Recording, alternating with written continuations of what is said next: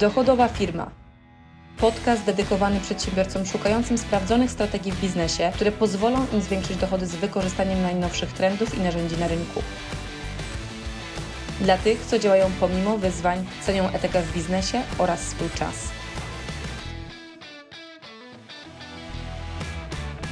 Jak często masz poczucie, że tracisz czas, ponieważ wcześniej nie zostałaś odpowiednio zrozumiana w Twojej komunikacji, rzeczy się nie wydarzyły tak, jak powinny, czy to w biznesie, czy w życiu prywatnym i frustrujesz się, że trzeba to powtarzać? Jak mówimy tak naprawdę o komunikacji, e, to od razu przypomina mi się taka mm, pierwsza zasada, której miałam okazję nauczyć się jeszcze zanim założyłam swoje biznesy, bo faktycznie w tym momencie są to już wiele, wiele lat budowania swoich własnych firm, ale zanim zaczęłam je budować, pracowałam dla korporacji. I pierwsza firma, w której pracowałam, to była firma nie, nie, pierwsza, przepraszam, ostatnia firma, w której pracowałam. Ostatnia firma, w której pracowałam, to była firma, w której e, widziałam, że taką główną zasadą, którą się stosuje w komunikacji e, wewnątrz zespołów, czy na zewnątrz również, było ułożenie komunikacji według takiego po angielsku takich pięciu why można powiedzieć, czyli nie pięciu why, tylko pięciu pytań zaczynających się od W, czyli W. Co tam było? Why, what, how, when and who. Tak? Czyli co to oznacza?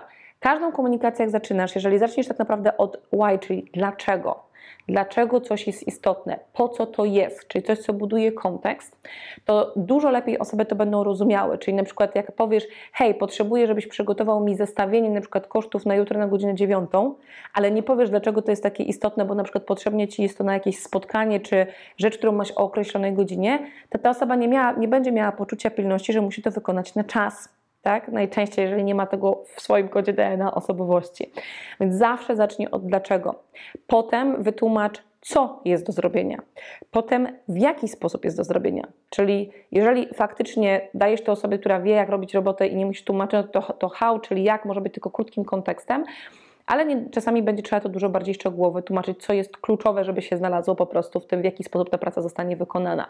I w zależności tak naprawdę od e, tego, co to jest za komunikacja, powinno być e, zawsze zaadresowane że do jednej osoby to komunikujesz, to jest jasne, że jest grupa osób, to kto, czy kto ma to wykonać, na kiedy ma to wykonać, zawsze musi być termin oraz jeżeli faktycznie dana czynność jest związana w jakiś sposób z lokalizacją, to gdzie, tak? Czyli kolejna E, dodatkowa informacja. Powiem Ci, że ten format komunikacji zwięzłej, krótkiej, ale w takim e, formule nawet, czy to piszesz do grupy osób, na przykład na Twoim wewnętrznym komunikatorze, czy jesteś na spotkaniu po prostu grupowym ze swoim zespołem, uwierz mi, że zrozumienie będzie na dużo wyższym poziomie. Zasada numer dwa, która jest moją absolutnie ulubioną zasadą, e, którą stosuję bardzo często również w sprzedaży, e, nawet nie często, w sumie zawsze, czyli to są tak zwane ustalenia z góry, czyli z góry się z kimś umawiasz na konkretny termin, na konkretne wykonanie danej pracy, łącznie z tym, że chcesz, aby osoba werbalnie to powtórzyła.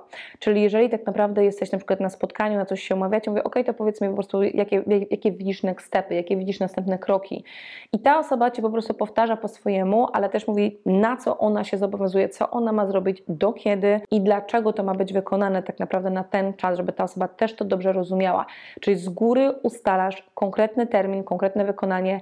U mnie nie ma czegoś takiego, że jak ja komunikuję komuś, po, potrzebuję od Ciebie to, na przykład, powiedzmy, mm, był taki moment, że potrzebowałam jakby wykazu od osoby, która u nas zajmuje się finansami. We wszystkich spółkach trochę tego jest e, i współpracuje z księgowością, ale jest taką osobą między nami a, a właśnie księgowością, e, nami jako wspólnikami. No to po prostu powiedziałam, potrzebuję per każda spółka jakby historii zmian w KRS-ie. Potrzebuję tego na tą datę, ten termin jest nieprzekraczalny, bo potrzebne było mi to na określone spotkanie które było związane z tym tematem. Więc jakby zawsze ustalam z góry z osobą, czego od niej oczekuję, e, na kiedy tego od tej osoby oczekuję i chcę, żeby ta osoba mi to również potwierdziła. Takie ustalenia z góry, nawet jak na przykład rekrutujesz powiedzmy sprzedawcę do firmy i z góry się z nim umówisz na to, że jeżeli w pierwszym miesiącu nie zrealizuje konkretnych celów, to nie wiesz, czy dalej ze sobą będziecie współpracowali, będziesz musiał wziąć pod uwagę inne czynniki, ale jest duże prawdopodobieństwo, że ta współpraca dalej tak naprawdę się nie zadzieje. To jest mega ważne. Albo współpracujesz z kimś, kto Cię obsługuje w jakimś obszarze jako freelancer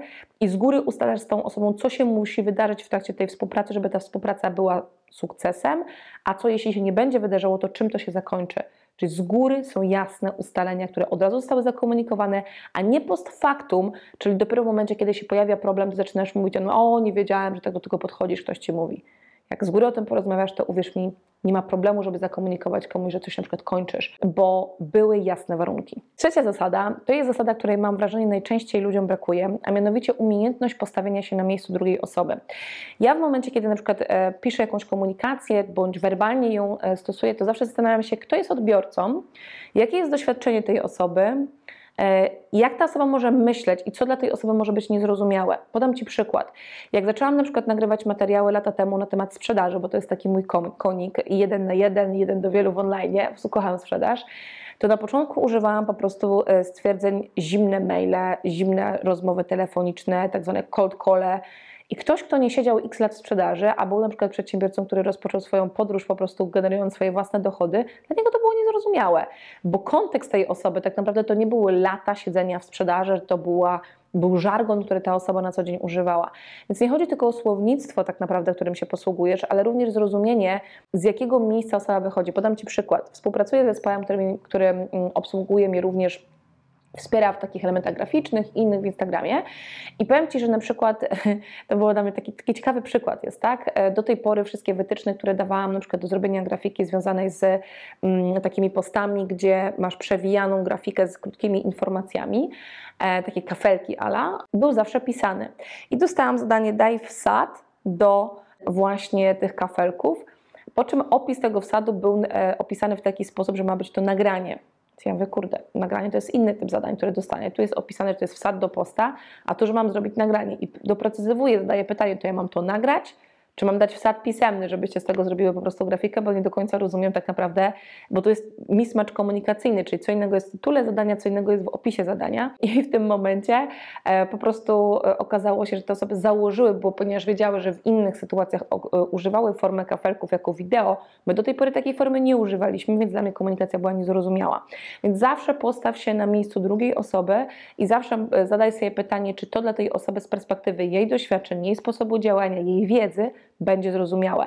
Tak samo jak przygotowywałam na przykład wytyczne pracując w Procter Gamble, na przykład jak robiłam wytyczne do komunikacji, wprowadzając nowy serwis na przykład dla wszystkich krajów globalnie, a dla różnych zespołów pracujących na przykład na e-commerce, który był wdrażany we wszystkich markach, bo taki projekt prowadziłam, to też musiałam zadać, zadać sobie pytanie, jak ja muszę to zakomunikować, żeby zrozumiał to i dział sprzedaży, i dział marketingu, i project managerowie, którzy te mikroprojekty na poszczególnych rynkach i poszczególnych markach egzekwują, bo każdy z nich był z innego świata, inaczej myślał. Czwarta zasada komunikacji to jest, powiem Ci, zasada, której często ludzie niestety po prostu, nie wiem, nie stosują, bo nie wiedzą, bo im się nie chce, bo uważają, że nie mają na to czasu, a tutaj się pojawia najwięcej po prostu problemów komunikacyjnych i z tego, z czym ktoś wychodzi na przykład z rozmowy, czy ze spotkania, jak była na przykład większa grupa ludzi, czy nawet dwie osoby. Tak zwane podsumowanie tego spotkania, spisanie następnych kroków, przy następnych krokach określenie po prostu kto co robi, spisanie, czyli podsumowanie i wysłanie podsumowania. Jakbym miała Ci powiedzieć, ile razy po podsumowaniu okazało się, że ktoś zrozumiał coś inaczej podczas tego spotkania i wyszedł z innymi założeniami kolejnego kroku po jego stronie, to byś nawet czasami nie uwierzyła, czy nie uwierzył po prostu, jak wiele razy to się zdarza. I teraz, jeżeli nie robisz takiego czegoś, nie robisz tego podsumowania, albo tylko, nie wiem, nagrywasz, zróbmy to i to, wpuszczasz nagranie i ktoś sobie interpretuje to po swojemu, to nie ma następnie po prostu tak zwanego wyklaryfikowania tego, aby kolejne dni osoby właściwie działały, a nie okazało się dopiero za tydzień czasu, że ktoś zrobił zupełnie co innego, bo on to zupełnie inaczej zrozumiał i jesteś tydzień w plecy realnie, nie? I ta zasada jest połączona z piątą zasadą, czyli zasadą, którą zawsze stosuję, zawsze są następne kroki. Ja mam nawet notowanie, jak mówiłam Wam o tym, że lubię wersje digitalowe do notowania. Dlaczego? Dlatego, że na przykład jak jestem na spotkaniu, czy to fizycznym, czy to online'owym, u mnie głównie online'owe, czy gdziekolwiek, ja od razu notuję i notuję, notuję od razu w formie myślników, jak to się przekłada na konkretne zadania czy konkretne akcje, które trzeba wykonać. Każda akcja powinna mieć termin wykonania i ownera, czyli tak zwanego właściciela, czyli jedną osobę, która jest odpowiedzialna za dowiezienie tego. I zawsze z takiego spotkania wychodzisz z konkretną listą kolejnych kroków określonych w czasie i określonych właściciela, e, z określonymi właścicielami. To jest bardzo tak zwane actionable, ładnie się to mówi po angielsku, czyli jest to jakby zasada, która powoduje, że akcja zostanie wykonana, a nie tylko sobie pogadaliśmy i nic z tego się nie dzieje. I szósta zasada jest związana z tym, co zauważyłam, komunikując w swoim życiu z bardzo wieloma zespołami, czasami setkami, tysiącami, czasami pojedynczymi osobami w różnym kontekście. Zauważyłam, że wiele z nas, i to na pewno już wiesz w swoim życiu, ma różne systemy tak zwanej reprezentacji czy sposobu konsumowania treści, konsumowania informacji. I najczęściej większość z nas jest wizualna, czyli potrzebuje coś zobaczyć.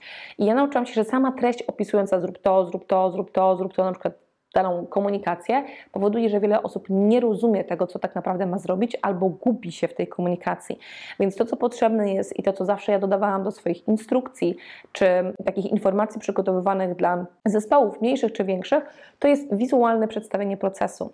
Do tego jest cała masa narzędzi na rynku. Naprawdę, no nawet na Google Appsach jest darmowe narzędzie, które dodatkowo do tego też służy, gdzie po prostu w boksach wizualizujesz klocki po sobie, które następują i co od, i zależności, co od czego jest zależne.